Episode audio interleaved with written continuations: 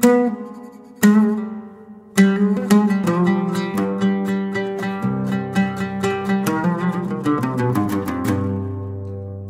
أن قصص من التراث على اليوم بودكاست. من أساطير الشعوب الموكو مكرين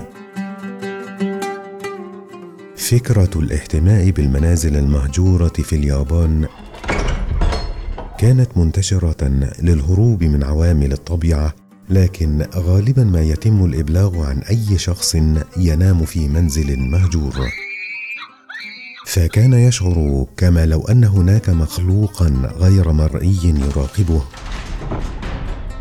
وبسبب ذلك ظهرت خرافة تقول إن الهاربين كانوا مراقبين من المنزل نفسه والذي يدعى الموكو مكرين وكان المنزل المهجور القديم حسب الأسطورة له المئات من الأعين والتي تقوم بالمراقبة دون توقف وعيونه تبدو حائرة أكثر من كونها قاتلة. شكرا لاستماعكم لنا وعلى وعد بلقاء جديد عبر اليوم. بودكاست دمتم في أمان الله.